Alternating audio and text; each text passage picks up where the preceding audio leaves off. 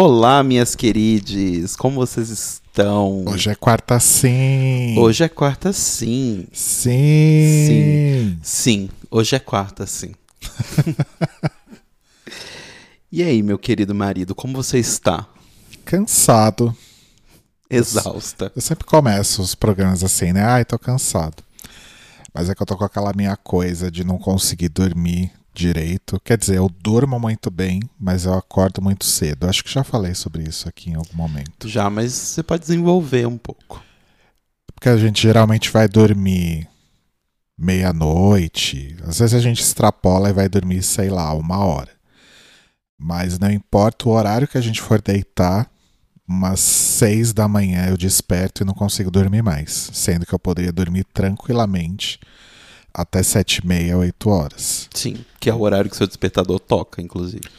Mas é, eu desperto cedo e às vezes eu, eu evito olhar no, no relógio para não ficar ainda mais ansioso e ter Uhum. mais dificuldade ainda de dormir, né?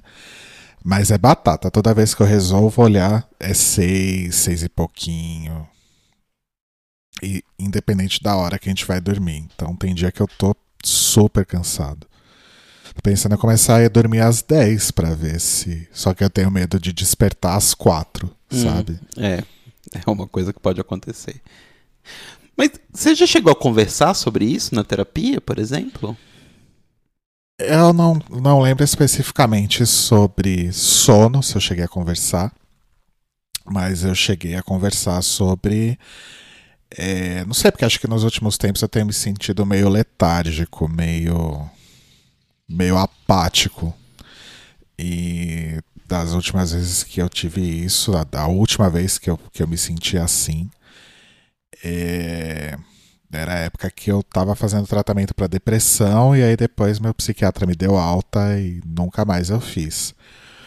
Mas aí esse o meu terapeuta atual, ele acha melhor a gente entender, né, estruturalmente o que que causa isso, ao invés de simplesmente me encaminhar para um psiquiatra e, e tomar remédio, que eu acho Sim. que faz sentido, mas Sim.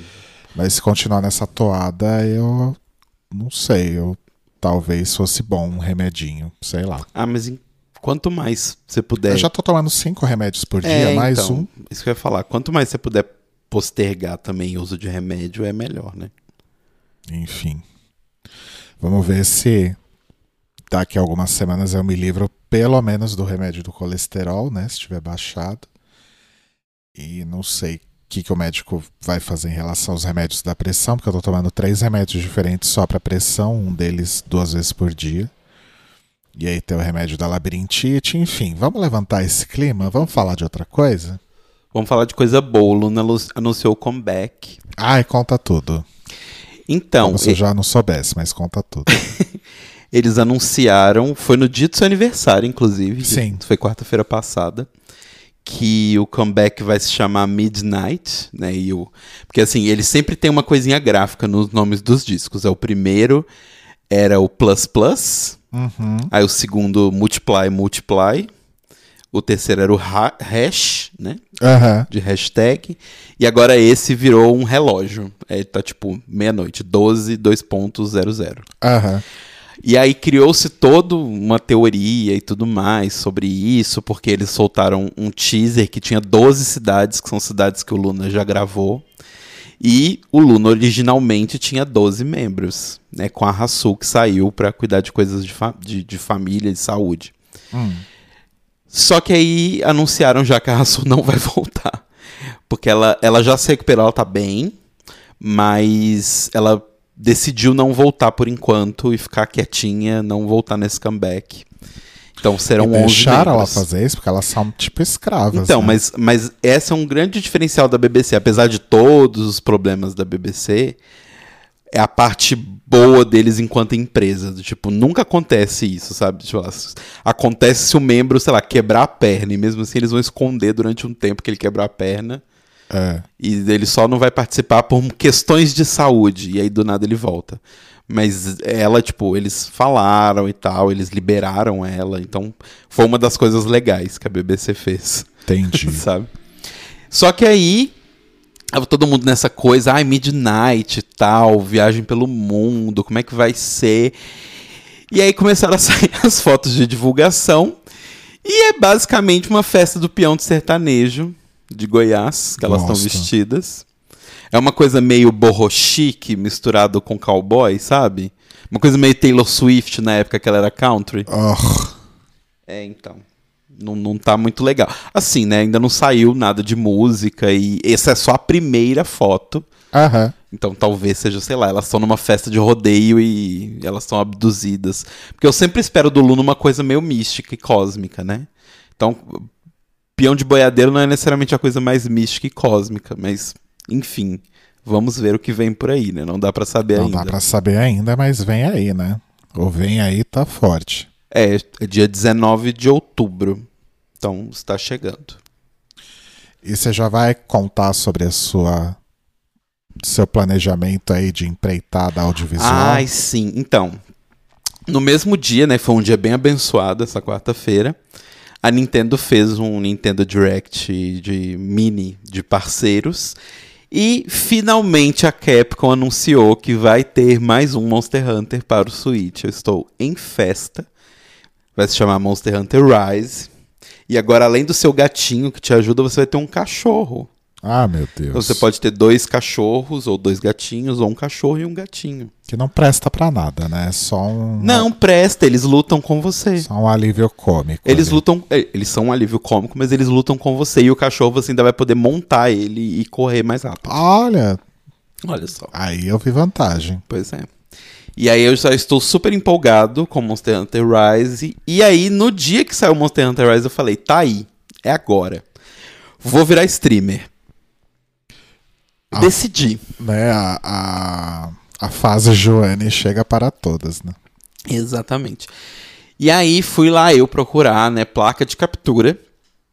Porque sempre foi uma coisa meio mística pra mim, placa de captura. Eu nunca soube exatamente o- o que era, pra que servia, porque pra mim, porque eu sou uma pessoa bem burra tecnologicamente. Ai, nem é, para. não, tecnologicamente sim. Eu não entendo essas coisas de cabos e a, NASA, tem feito, muito isso, né? mas é, eu não entendo essas coisas. Então, pra mim, pra você capturar uma imagem de um jogo era só tacar um HDMI ali e vambora. Aham. Mas não, você precisa ter uma, uma placa de captura.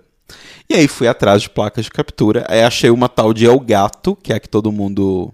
Eu amei esse nome, inclusive. Elgato. Aham. É, O nome já diz aqui. Exato. Só que aí eu fui pesquisar e essa placa é tipo dois mil reais. ah, não é a que você comprou. Não, não é a que eu comprei. E ela custa tipo dois mil reais. Eu falei, gente, como assim? Dois mil reais é um dinheiro que não, né? Não dá pra você falar assim. Principalmente porque você tá juntando dinheiro pra comprar um computador novo, né? Exatamente. Aí eu já falei, ai não, então não vou desistir. Aí comecei a ler mais e aí achei uns lugares que vendem uma plaquinha de captura, que lá fora é tipo 20 dólares e aqui foi 200 reais. Aham. Mas já é 10% do preço da, Exatamente. da boa, né? que era uma plaquinha que assim, ela é simples, mas dá pra começar. Eu falei, ah, quer saber? Vou começar, porque um dos nossos planos, por exemplo, pro library é talvez começar a fazer stream de jogo no library, fazer umas coisas diferentes e tal. E aí eu falei, ah, vou comprar. Vou, vou gastar esse dinheirinho e ver o que que dá. E o bom dessa plaquinha simples que eu comprei é porque, na verdade, ela não é nenhuma. Ela é uma placa de captura, mas assim, o propósito dessa pecinha é ela captura é, equipamentos eletrônicos que tenham HDMI e transfere para o computador. Então, por exemplo, sei lá, você tem uma câmera digital, uma câmera fotográfica digital, e você quer usar ela como webcam, porque a qualidade é muito boa. Você pode pegar o cabo, né, que tem lá a entradinha de mini USB da câmera, que sai num HDMI, e você pode ligar no computador e usar essa câmera como como uma webcam. Sei. Aí eu falei, hum, ok, é um dinheiro que eu vou gastar. Se não der certo esse negócio, ainda assim tem, tem outras Tem coisas. utilidades. É, tem outras utilidades que dá pra ter na vida. Tá bom. Aí comprei a, a plaquinha, chegou, fui todo empolgado, assisti vários vídeos no YouTube, consegui passar a imagem pro computador, mas não consegui passar o áudio, nem por um caralho. E eu tentei pelo OBS e tal. Aí ainda vou tentar com calma no fim de semana, porque eu tentei, tipo assim, acordei, tomei banho, tomei café e fui tentar fazer antes do trabalho. Só que é, foi mais complexo do que eu achei que ia ser. Falei, então, no final de semana eu vejo isso com calma. É, então, pra você entender se é um problema de hardware mesmo, porque como você está conectando USB e no OBS uh, ele é reconhecido, né? O Sim. dispositivo USB é reconhecido, é igual quando eu ligo a interface de áudio aqui no computador, tipo. Será que não tem algum driver para instalar? Pode ser isso, viu? Porque agora que eu tava falando da interface, eu lembrei que eu instalei um driver para ela, mas supostamente ela seria reconhecida automaticamente pelo Windows. É, então. Mas pode ser que essa placa aí, talvez você tenha realmente que instalar um driver É, específico. Todos os lugares que eu vi ensinando sobre essa placa é do tipo assim, é um plug and play, assim, O sabe? que é estranho, né? Porque de fato a imagem tá, ele tá capturando, mas o som não. É, o som ele não tá capturando, então eu, eu tenho que testar ainda algumas Pode coisas de pra ver. repente um- uma questão de driver do seu computador específico. Talvez. Qualquer coisa tenta no no meu. Ou então de repente você pode usar o Mac também, porque o o, ai, nossa, sou tão rico, tenho dois computadores. Mas o, o Mac tá aqui parado, né? O, principalmente depois que eu terminei o disco, eu não, não tenho usado mais. Uhum. E aí ele pode ser o nosso computador para coisas multimídia, né? É, enfim, ainda tem que, tem que testar. Mas eu vi uma outra opção, por exemplo, que é não usando o OBS, que é usando um outro, que é bem focado pra streamers. Eu não lembro nem o nome dele, mas. Ai, eu, já- eu não eu conheço só o É, OBS, mas, mas né? assim, a interface dele é bem parecida com o OBS, assim. Só que ele é realmente. Porque o OBS você tem a opção tanto de capturar, né? De, de gravar, quanto transmitir. E esse é mais focado em você transmitir. Tá? As pessoas não costumam usar o Discord para fazer isso também, mas o Discord é só para comunicar, Não, o né? Discord não, é comunicação, é. Ele não, não faz o stream. Não, é. Ele é só comunicação. Entendi. E porque o Switch é uma carroça, porque assim, no PS4 e no Xbox One tem o aplicativo da Twitch. Então, se você tem o aplicativo da Twitch, você simplesmente vai lá e transmitir esse jogo que eu tô jogando. Ah, que legal. Que né, um milhão de vezes mais prático. Mas a Nintendo vive em 1997, então a Nintendo ela, ela é estranha à internet ainda. Então não, não, não tem esse aplicativo da Twitch. Tá, em vez de. Ah, não, você tá certo. Não, eu ia falar, tipo, se você tivesse que fazer a opção de comprar aquela placa de dois mil reais, era melhor comprar um PlayStation, então. E... Hum, Não, porque os jogos são diferentes, mas. Entendi. Mas, mas enfim, aí vou fazer esses testes ainda, mas tô querendo aí entrar nessa, nesse universo dos streamers. Entendi. Mas porque eu gosto de jogar videogame mesmo, e aí. E o Fred tá o Fred lá do DWBRcast tá super empolgado pra jogar Monster Hunter pela primeira vez comigo, e eu falei, ah, vai ser ótimo. Aí eu, eu e o Fred vamos. Ah, vocês podiam fazer umas collab, né, de stream. Exato. Muito bom. Gosto bastante da ideia. Essa é a, a principal ideia, assim. Entendi. Arrasou. É, então, eu não, não tenho nada, né?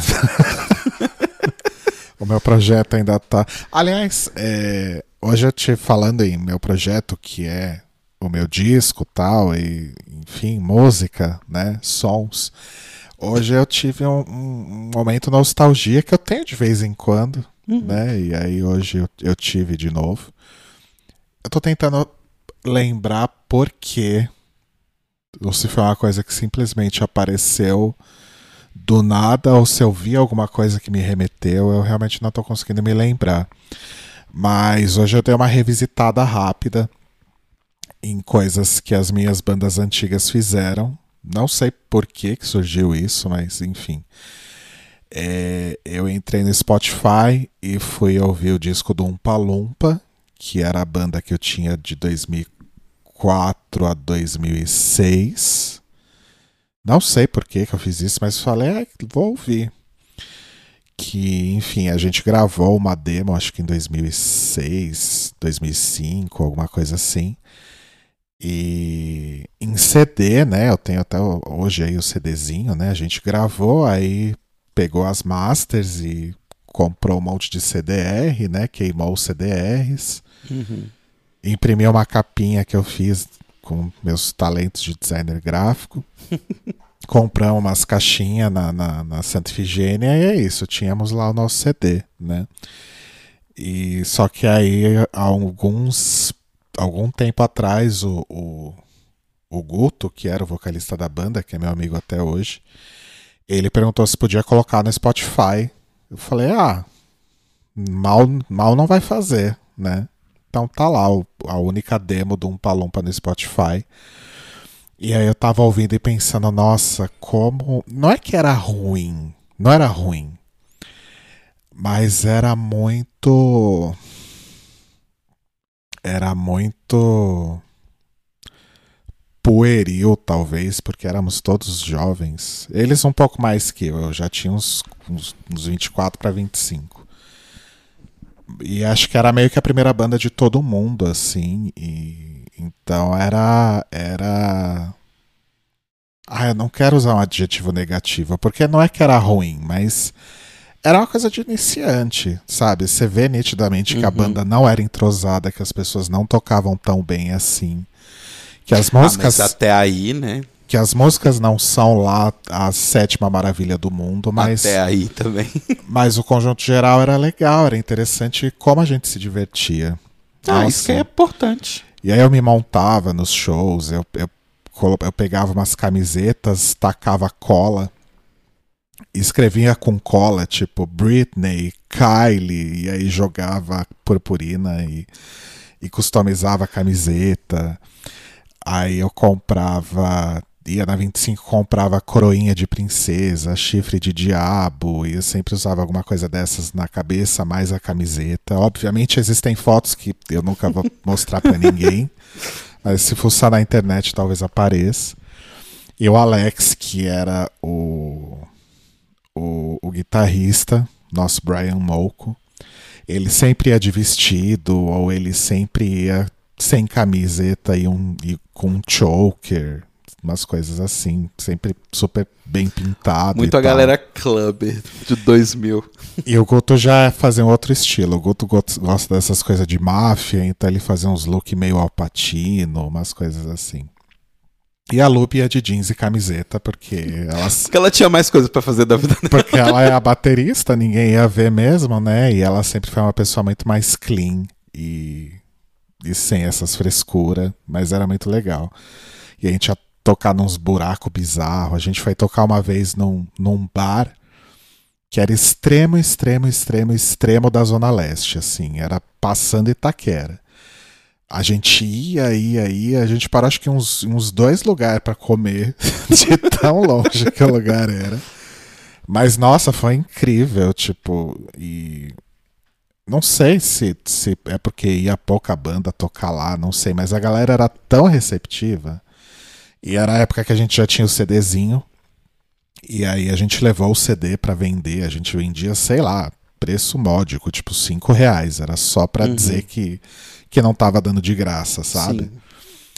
E aí, tipo, as pessoas compravam o CD e vinham pedir pra gente dar autógrafo no CD. Acho que foi a primeira, não única, mas foi a primeira vez na minha vida que eu dei um autógrafo. E as Olha outras só. vezes foram, foram situações semelhantes. Aí depois é, teve umas mudanças de formação, o Alex saiu, depois o Guto saiu, e aí nisso surgiu o Comodoro Truffaut, que era eu, a Lube e o André. Que, enfim, a Lube e o André você conhece. Sim. E aí já mudou um pouco, aí eu e a Lube a gente já tocava muito melhor, e a gente já tocava junto há algum tempo, e, eu, e o André também já, já tocava há bastante tempo. Ele é um pouquinho mais velho que eu, inclusive. Então acho que rolou um entrosamento melhor, assim, e a gente uhum. fez coisas muito legais. E aí eu tava vendo uns vídeos no YouTube, ouvi também os, as demos que a gente gravou enquanto Commodore Truffaut, que estão no SoundCloud, se alguém quiser procurar, no, não tá no Spotify, mas uma coisa que tá no Spotify do Commodore Truffaut foi provavelmente meu maior achievement como músico enquanto hoje de enquanto músico até hoje, que foram duas músicas que a gente gravou para um tributo ao álbum branco dos Beatles em 2008. Que é o álbum mais chato dos Beatles. Na verdade é um dos melhores, mas enfim. E aí o, o, um selo que chama Descobertas organizou, trouxe um monte de artista para gravar essa, esse tributo e deu tão certo que eles fizeram duas versões, uma com bandas novas, independentes e tal, e outra com bandas grandes. Então, acho que tem três versões esse, esse tributo. E sei lá, no, no, de bandas grandes tem, tipo, umas coisas tipo Barão Vermelho, sabe? É, tipo, é bem grande, assim. E no de bandas indies tinha umas bandas muito legais, que acho que talvez nenhuma delas exista até hoje. Uma pessoa que, obviamente que a gente não, não se encontrou todas as bandas, né? Mas é, se eu não me engano, uma pessoa que, que você conhece que tá nessa, nessa nesse tributo é a Marta V. Olha! Que toca com a Letrux. Eu depois vou dar uma olhada, mas eu, eu tenho quase certeza que ela tá nesse tributo também. É, e acho que foi a coisa, sei lá, foi a única vez na vida até hoje que eu tive ali a, o, o meu nome, a minha voz e tudo mais num CD de fato prensado, produzido por. É, lançado, distribuído por uma gravadora uhum. e tudo mais, né? Foi bem legal. E aí, quando teve o show de lançamento desse, teve um show de lançamento no Rio e teve um em São Paulo. E aí as bandas de São Paulo que tinham participado se reuniram. E aí a gente foi lá pra. Foi uma das bandas que fez, que participou desse show. A gente tocou umas 4, 5 músicas. E uma das músicas que a gente tocou, que era do álbum branco, foi uma que o Kid Vinil gravou na, na versão Plus, Chique. né? De bandas grandes. E o Kid Vinil cantou com a gente no que palco, legal. porque ele tava lá na, na festa saudoso Kid Vinil. Eu até baixei esse, esse vídeo do YouTube, eu vou subir no Instagram amanhã de, ah, é legal, de sobe TBT. Mesmo. Foi muito legal. E aí o Commodore durou muito tempo. E mas enfim, a vida acontece, né? As pessoas têm vários compromissos e e a banda, a gente nunca falou, ah, a banda acabou, mas enfim, uhum. o, o, tempo foi ficando escasso e cada um foi fazendo outras coisas também, a gente acabou nunca mais fazendo nada. Mas enfim, tirando o tirando o Alex, que era do, do Umpalumpa, eu tenho contato com, com todos eles até hoje, né? Com o Guto, com a Lube, com, com o André, enfim. Enfim, foram épocas bem legais. Eu fiquei ouvindo as, as, as coisas no Spotify. Você não ouviu no, só outra banda? No Spotify, no SoundCloud. E vendo uns vídeos que estão espalhados pelo YouTube. Tem bastante coisa do Commodore Truffaut.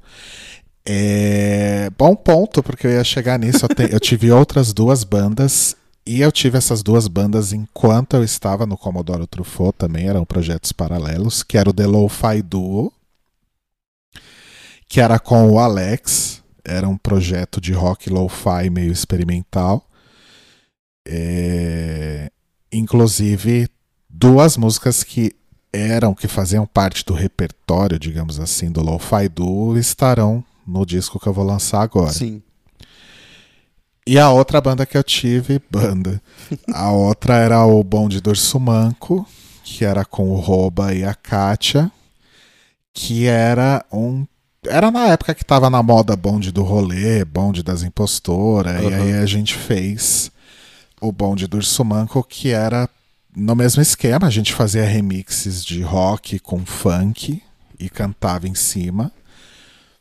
É, os primeiros remixes eu que fiz e eram horrorosos, porque eu não tinha a menor noção de como remixar algo. E aí um dia a gente arrumou um, um produtor que se interessou e fez os remixes pra gente em troca de ficar hospedado na casa do Rouba meses em São Paulo. Mas enfim, isso é outra história para outro dia.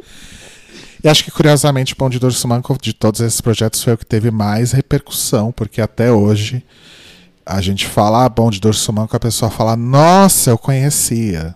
Hum. Nossa, eu ouvia. Nossa, não fazia ideia que era vocês. Até hoje, assim. Obviamente, pessoas 30 a mais, né? Acho que pessoas Sim. 30 a menos não, não vão lembrar disso. Mas foi, foi bafo. A gente saiu, tipo, em Mix Brasil. Saiu em. A gente saiu numa revista, revista impressa mesmo. revista Júnior, não era? Na revista Júnior foi o Comodoro que saiu, porque ah. a gente participou de um de um festival queer E aí era uma matéria sobre rock, música queer, alguma coisa assim. Mas a gente saiu numa revista. É, enquanto o bonde do. Será que eu tô confundindo? Mas eu tenho quase certeza que a gente saiu numa revista impressa também. Enquanto o bonde do Urso Manco. Numa matéria que tinha o bonde, as Las Bibas from Vizcaya, na época da Alison Gotts ainda. Uhum. E o Solange Tô Aberta, que era um grupo muito, muito legal de. Acho que eles eram de Recife, eu não vou lembrar agora. Que era muito foda também. E alguma outra que eu não vou lembrar agora. Eu lembro dessas, assim. Enfim. Uhum. Mas foi isso a minha carreira musical até o momento. E aí a nova era vem aí. A nova era tá chegando. Né? Já tô preparando tudo aqui para começar a a planejar o lançamento. É, planejar já tá planejado, agora é começar a executar. Não, quando eu né? digo planejar, é datas mesmo. Ah, tá. Porque eu preciso pegar as masters, subir na distribuidora, fazer tudo bonitinho. E aí vem quanto tempo que eu vou conseguir lançar. E aí, tendo a data, eu começo a fazer os, os agitos aí nas redes sociais. Exatamente. É isso. Arrasou. Eu, eu, eu fico muito orgulhoso sempre que você conta a sua, a sua carreira musical. Ah, eu não fico muito, não, a louca. não, tô brincando. É porque é, é- é aquela coisa, né? É, inclusive, acho que isso é bom, inclusive, para esse projeto, que é para esse projeto que eu tô lançando, que é a questão das expectativas, né? Porque, Mil reais. porque tudo que quer me dar, mil reais, é pesado. expectativas. mil reais, porque quando eh, tinha o Umpa Lumpa e até na época do Commodore, a gente fazia essa coisa de gravar demo e etc.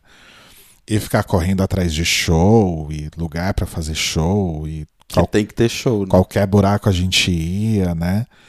Porque a gente queria, a gente tinha alguma expectativa de que a gente fosse ser uma banda de porte razoável, assim, que bastante gente conhecesse, mas a gente sempre ficou restrito num nicho muito pequeno. Tipo, muito, muito pequeno. É, o que é super normal, né? No, no Uhum. mundo da música sempre foi, e hoje em dia ainda mais, né? Porque hoje, basicamente, todo mundo pode fazer música, e, mas não é realmente todo mundo que vai conseguir ter um, um alcance Sim. e uma repercussão grande, né?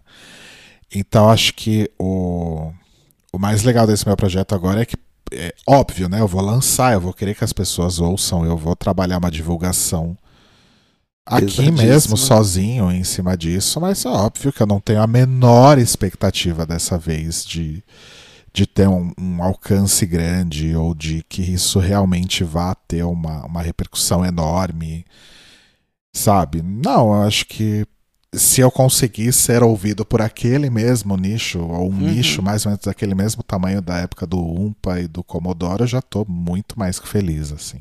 Ah, sim. É porque eu acho que, tipo, ainda mais assim, com- bem que acho que o principal jeito de ganhar dinheiro com música até hoje é show, né, e tal. Então, você falou tem que ter show. é, eu acho que de 2010, pelo menos, pra cá, eu acho que isso mudou bastante. É. É, eu trocaria o tem que ter show por tem que ter redes sociais. Uhum. E hoje, principalmente nesse momento da. O, o ter que ter show sempre foi uma, uma realidade, né?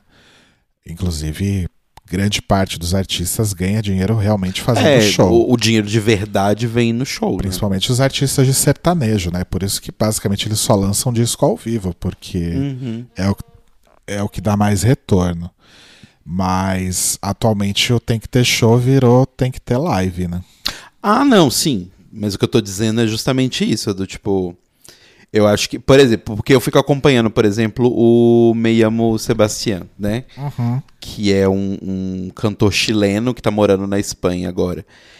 Ele não tem uma base tão grande de ouvintes, assim, acho que, tipo, é grande, obviamente, mas, né, não é gigantesco, tipo, sei lá, acho que o Spotify dele tem 10 mil listeners é, mensais. Que é uma coisa muito comum hoje em dia, né? Se você realmente não é um artista que já era grande, tipo uma Beyoncé, por exemplo, Uhum. né? Se você é um artista que meio que nasceu na era do streaming, é muito provável que realmente você vai ficar restrito a, a um nicho, né? Sim, sim. Mesmo os artistas grandes novos do Brasil, tipo, sei lá, talvez Pablo Vittar já tenha extrapolado um pouco, né? Mas ela tem uma carreira vou dar um exemplo, por exemplo. Mas uma Isa, por exemplo. É, tipo, a Isa, o Tuyo, ah, as Bahias. São bandas que são grandes, mas elas vão até um certo ponto. Do tipo, não tem trilha delas tocando na novela. Se bem que das Bahias eu acho que tinha, mas enfim.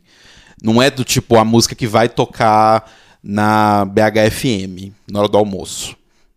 Entendeu? Do tipo, isso é realmente uma coisa que tá restrita a um certo grupo bem focado de, de, de, de artistas. E nem falo por questão só de estar numa gravadora grande. É, é realmente dentro da gravadora ainda tem um ciclo menor ainda, que é esses artistas gigantescos e tal. Aham. Mas. Mas ele, por exemplo, ele tá sempre fazendo live no Instagram Então, e live no YouTube. E, tipo, ele vai ter sempre ali as duas mil pessoas, mil pessoas que vão estar assistindo aquela live dele. E que, assim, não cresce muito esse número, mas essas pessoas estão fiéis ali, É. assistindo. O Sebastião é um ótimo exemplo desse negócio de tem que ter rede social, porque ele faz um trabalho muito legal Sim. em redes sociais, Sim. né? E aí a galera acaba vindo por lá, né? Acaba conhecendo ele por lá. Uhum. E mesmo artistas brasileiros, tipo, é, o lance das redes acaba contribuindo para fazer essa fidelização de público, né?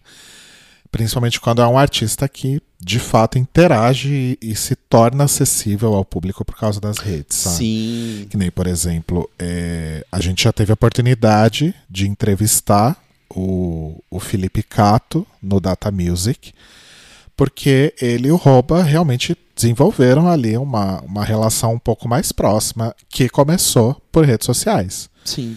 É uma coisa que é, ficou mais forte, digamos assim, quando eles se conheceram pessoalmente, mas começou em redes sociais. Sim. O- A gente é a Natália, por exemplo. a Natália Carreira, nossa querida amiga que toca com a Letrux, né? A gente também conheceu por redes sociais. Sim. Falando de drag queen, basicamente. né? Exato. É, o Johnny Hooker é um cara que várias vezes já respondeu coisas que eu mandei pra ele no Twitter, Uhum. né? Então, acaba realmente criando esse acesso mais fácil, né? E isso, isso é muito importante hoje em dia, porque, como eu falei, é tanta oferta de música que às vezes fica um pouco difícil fidelizar as pessoas, porque elas vão, elas têm muita opção de música pra Uhum. ouvir hoje em dia. É, e você acaba ficando fidelizado com uma pessoa e não com a música necessariamente, sabe? Do tipo assim, ainda que você não curta aquela música, você vai querer ouvir porque você curte aquela pessoa, você acha ela uma pessoa legal, ela tem ideias que se alinham com as suas e tal, principalmente de questão criativa. E você fala, pô, ainda que não seja a minha música preferida que eu vou ouvir no repeat, no Spotify, eu vou ouvir, porque eu tenho essa relação com essa pessoa e eu acho que, tipo, essa pessoa traz coisas interessantes, sabe? Pra poder ouvir. Um exemplo disso, muito, por exemplo, é, é o Cairo, por exemplo. As músicas que o Cairo faz não é o estilo. Adorei que você falou, por exemplo, três vezes. Ah. Ah, desculpa. Mas é, o, o estilo de música que o Cairo faz não é muito o estilo que eu ouço. Que é, ele faz uma coisa bem mais eletrônica do que normalmente eu costumo ouvir. Aham. Mas por ser um amigo meu que concorda comigo em várias coisas, a gente tem várias opiniões que são parecidas, Tem eu vou projeto sempre junto. tem projeto junto, eu vou sempre ouvir porque eu quero saber o que o Cairo está expressando musicalmente. Da, da mesma forma como eu sigo ele no Twitter, porque eu gosto de ler o que ele fala, eu vou ouvir as músicas pra ver o que ele fala criativamente. Então, eu acho que isso conta muito.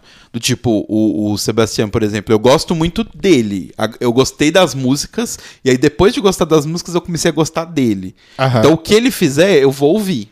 Ainda Sim. que não seja a minha praia. Tipo, o último EP dele, por exemplo, eu não curto muito, eu gosto mais dos, dos anteriores. Mas eu continuo sempre ouvindo e tal. Quando a gente foi pra Espanha, cacei ele até não poder mais, mas a gente desencontrou, né?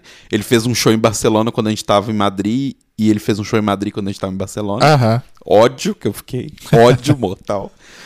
Mas. Mas é bem isso, assim. E isso é parecido também com questão de streamer e essas coisas. Do tipo. Eu, por exemplo, eu gosto muito do jogabilidade e do, e do overloader. Eu, às vezes, não tô fazendo nada, eu ponho na Twitch e fico eles de fundo, assim, eles falando, eles jogando alguma coisa e eu só ouvindo. Porque são pessoas que eu gosto e eu quero ouvir elas falando sobre mais coisas, sabe? Então, podcaster também é isso, né? Sim. É verdade. Ah, mas é isso. É, e aí, em relação a, a, a esse projeto novo, né? O, o Mild Milk, o famigerado. Ah, agora pode Milk, falar o nome? ah, Sempre pode. Não podia. Sempre pode. Ah. Mas o que, que adiantava falar? Não tinha nada acontecendo, agora tem. Mas eu, é, eu acho Tinha uma que. marca. Desde o começo o projeto tinha uma Faz marca. muito tempo, né?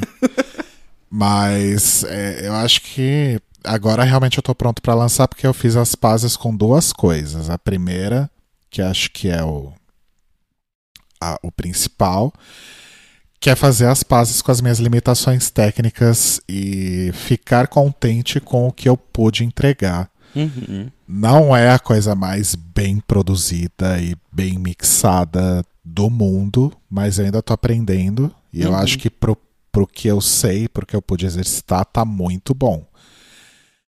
É, então demorou eu fazer as pazes com isso e ficar feliz com o produto, mas agora eu realmente tô feliz e orgulhoso com o resultado. Sim. E fazer as pazes também com o fato de que não é todo mundo que vai gostar do estilo de música que eu faço, fato, né?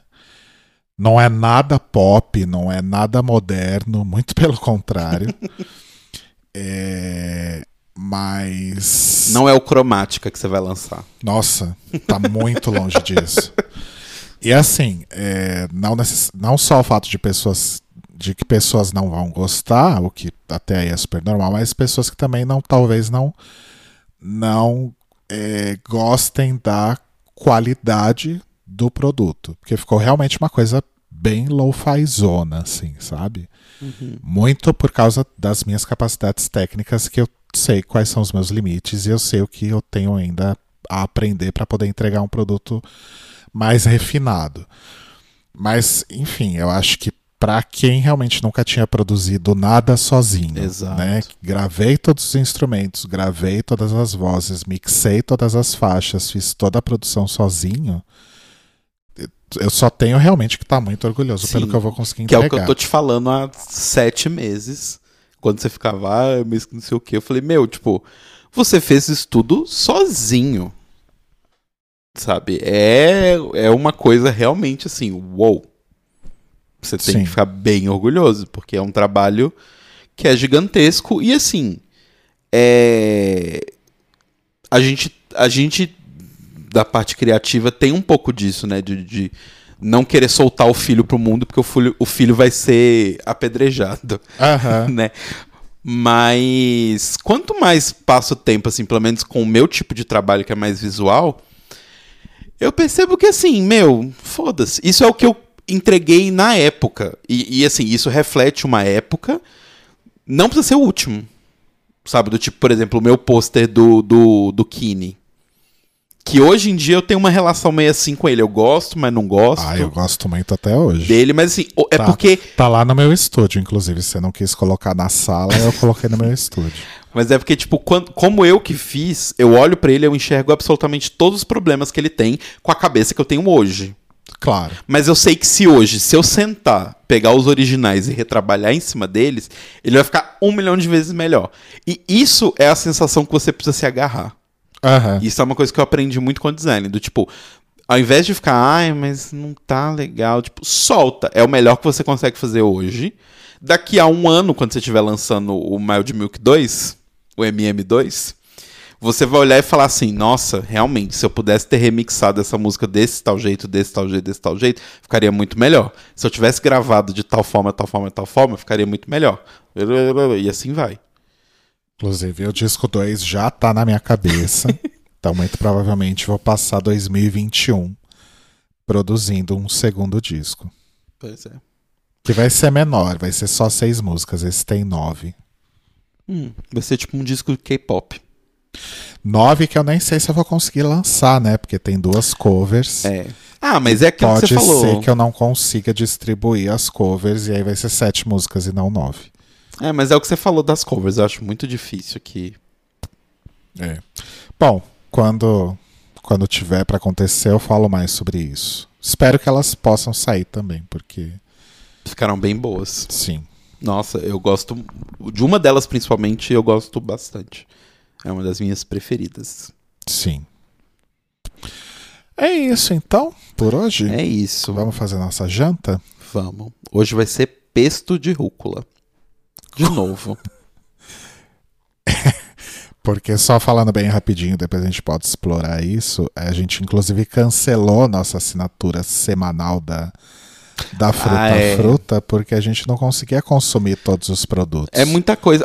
Quando a gente olhava a lista, a gente sempre achava que era pouco, né? Falava, tipo, Aham. ai, só pode escolher duas frutas. Aí, sei lá, a gente escolhia mexerica, que vinha três, e laranja, que vinham seis. A gente falava, poxa, mas uma semana. Gente, é muita coisa. É, as frutas nem tanto, o problema são os legumes. É, as frutas, como a verduras. gente não tá comendo doce há bastante tempo, as frutas eram boas porque era a nossa sobremesa. Sim. Então, tipo, depois do almoço a gente chupava uma laranja, ou comia uma mexerica e tal. Mas verdura é muita coisa. É muita coisa. E mesmo agora na geladeira cabendo tudo, porque antes não cabia, agora cabe, não dá tempo de fazer tudo. Tipo, ontem. ontem eu fiz. Eu fiz. Quer dizer, é, o que, que foi que eu fiz ontem? Eu não lembro. Ontem foi omelete. Isso, eu fiz uma giga omelete, assim, aquela omelete de tudo que tem dentro da geladeira. E aí, junto com a omelete, eu tive que fazer be- Berinjela. é, berinjela no forno, tipo, chips de berinjela. Combina? Não, só que a berinjela ia estragar. Sim. e eu me recuso a deixar uma berinjela estragar. Tão bonita que tava dentro da geladeira. Aí eu falei, não, então vambora, E vamos agora fazer. a gente vai fazer um pesto com uma rúcula, porque a gente, A rúcula costuma, ia estragar. a gente costuma trocar o manjericão pela rúcula, fica muito bom, fica essa dica. E o manjericão é caríssimo pra fazer a quantidade. Tem que fazer hoje porque a rúcula já tá seca, coitada. Sim. Esturricada. Ah, eu preciso falar só uma coisinha rapidinho. Isso porque a gente olhou um pro outro e falou: o que, que a gente vai falar hoje? né? Estamos aqui há 40 minutos já. Mas é, a orgia de comida do, do fim de semana do Acabou. meu aniversário, né?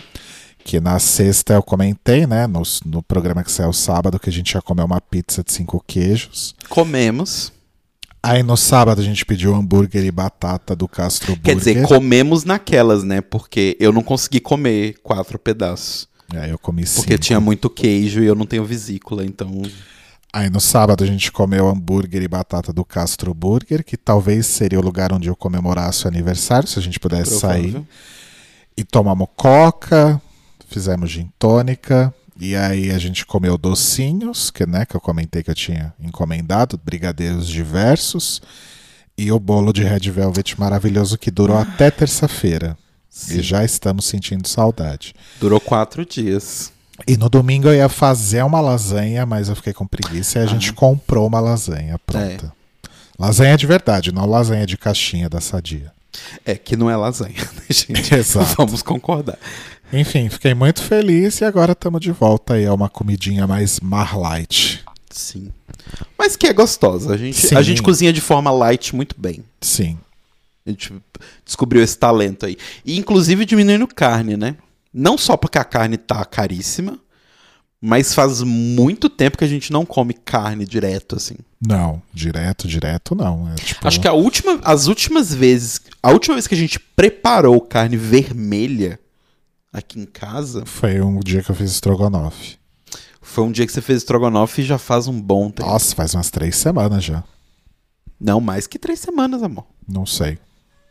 Mas faz tempo. Faz bastante tempo. Então vamos, vai. Então Eu tá, com- gente. Eu Beijos. já tava com fome, agora eu fiquei mais ainda. Mua.